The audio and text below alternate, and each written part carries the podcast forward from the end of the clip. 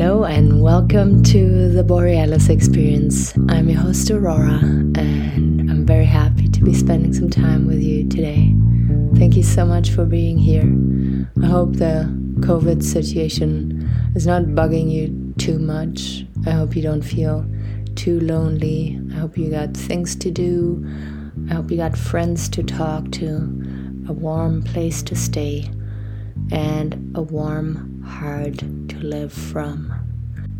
I live in Canada in the Rocky Mountains. It's very, very cold here, and for the last two days, I didn't have water in my house. Today I came back because uh, the temperatures um, were at minus two degrees again instead of minus 30. And I must say, I feel like a million bucks right now. I was able to take a shower. I don't have to worry about going to the bathroom. I was able to do a laundry. Um, and then I took a t- chance to uh, paint my fingernails. And I don't have to calculate how much water I want to drink during the day. So, a huge stress has been lifted from my shoulders. And yesterday was pretty interesting to observe my mind because I caught my monkey mind being that judgmental, aggressive bitch again. but now I learned to not let my monkey mind rule my life. Uh, for example, I was going for groceries, and I don't know, every person that was kind of uh, there minding her or his business uh, triggered me, and I had like thoughts of, uh, yeah, swearing thoughts. in my brain because I was in so much distress with the no water situation, and I just had a shit day because I had to think and feel a lot about my friend um, who had passed away around this time of year, a couple years back. So I was just in a very dark place, and sometimes when we are in those places, we take it out on others, and it is not our core. It is not our intention, it is not our nature that is being that judgmental, uh, harsh bitch in that moment. It is our ego. I call it the monkey mind because I just like that word so much. um, it is your ego that is wounded, that is hurt, that feels triggered, and that reacts to stimulus from the outside. And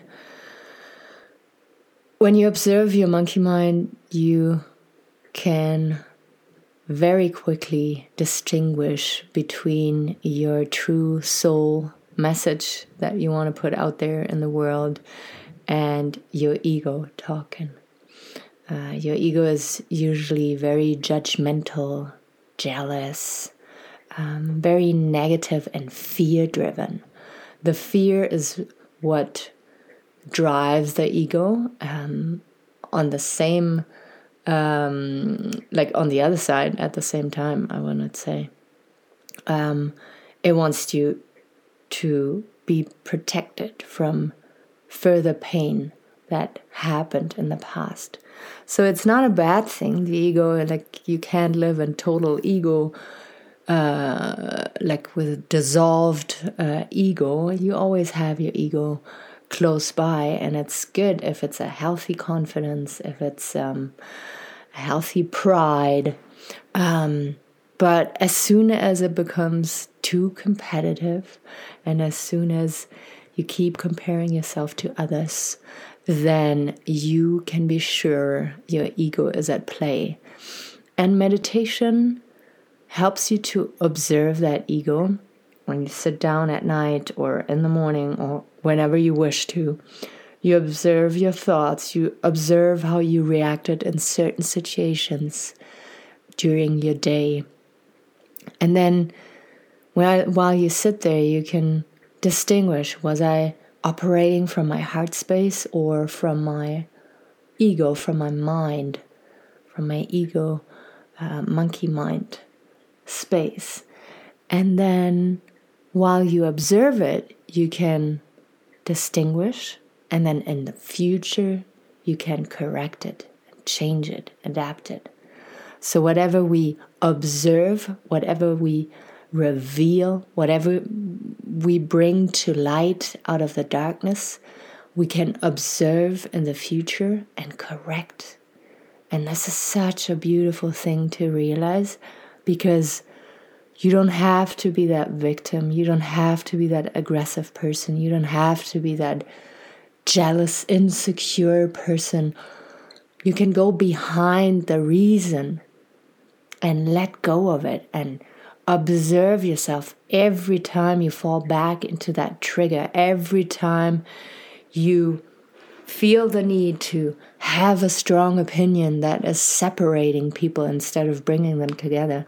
When you have a judgment about someone, and it is just because of your past experience, it has nothing to do with them, then you can rear back and come back to your true self and know that that little voice that was guiding you for so long can be pushed aside, it can be silenced. You can turn the volume down like you do with your radio when you're driving in your car or wherever you listen to music.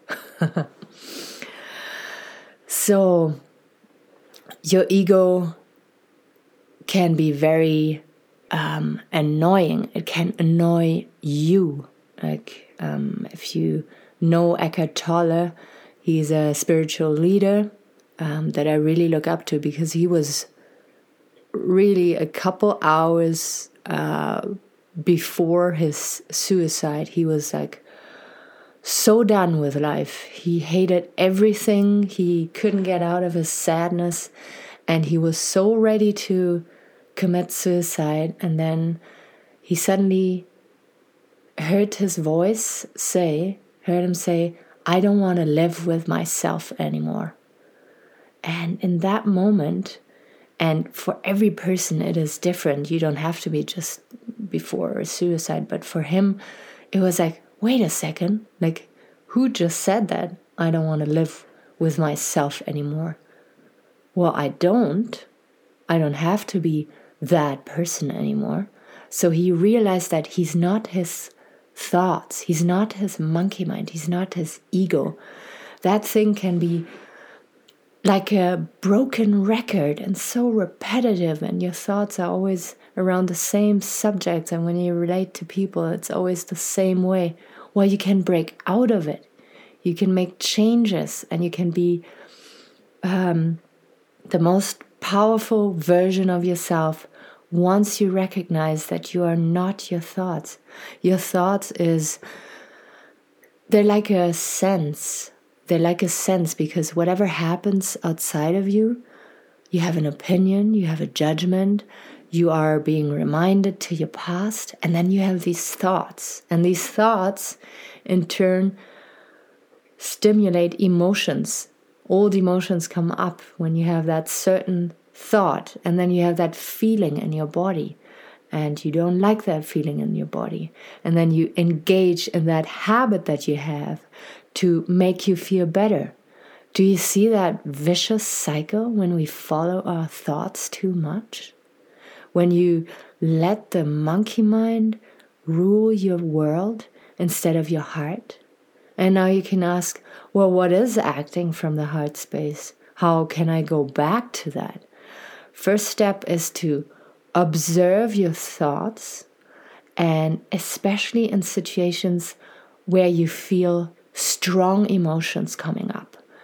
Um, of course, if you're encountering the saber-toothed tiger, um, an extreme uh, fear of survival is being triggered, then you have the uncomfortable emotions and the uncomfortable feeling in your body, and you have to react. But chances are you are living in a city or in the countryside and you're pretty safe and you have everything you need water, food, shelter, friends. And there's situations that bring that feeling out and out inside of you, but only because it's an old wound that hasn't healed yet. It can be an old memory that makes you feel shitty about yourself and it still makes you mad and it brings these thoughts up, these emotions, this physical sensation, and then you have to engage in that stupid habit again that makes you feel better. Now, next time you feel triggered or you feel your monkey mind is ruling, wait and count until three, until five, maybe until 10, and see what happens. Because what the ego thinks, the ego thinks it can control everything, it can prevent everything, but that, dear love, is not possible. If you go into the life thinking that you can control anything, you are in a very weak spot because I'd rather you be going out there and thinking that everything is um, a coincidence or everything can change in a second and nothing is predictable because then you can enjoy the moments that last for a little longer. If you think that there's no change and change is uh, preventable, then you make yourself a very hard life. So observe your thoughts and see how you want to react in certain situations, what you want to say. Is it really necessary? Or can you be kind? Can you be compassionate instead of reacting quickly? And I don't mean with others first, I mean with your fir- with yourself first.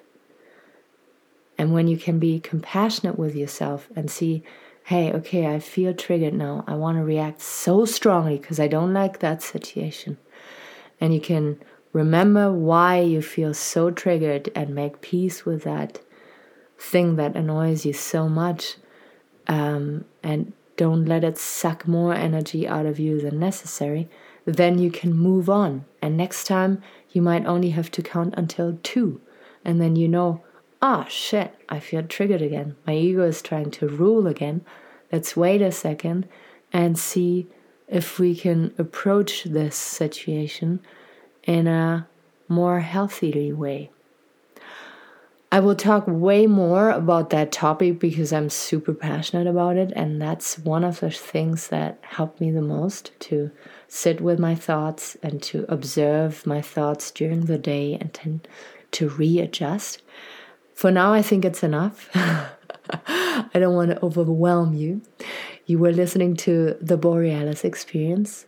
I'm your host, Aurora, and I would love you to join me on Instagram because I'd love to know um, what your thoughts are on this. And you can have a peek into my life. I share lots about my dog and my my chickens and my farm life out here. And um, yeah, it'd be lovely to connect. Thank you so much. Bye bye.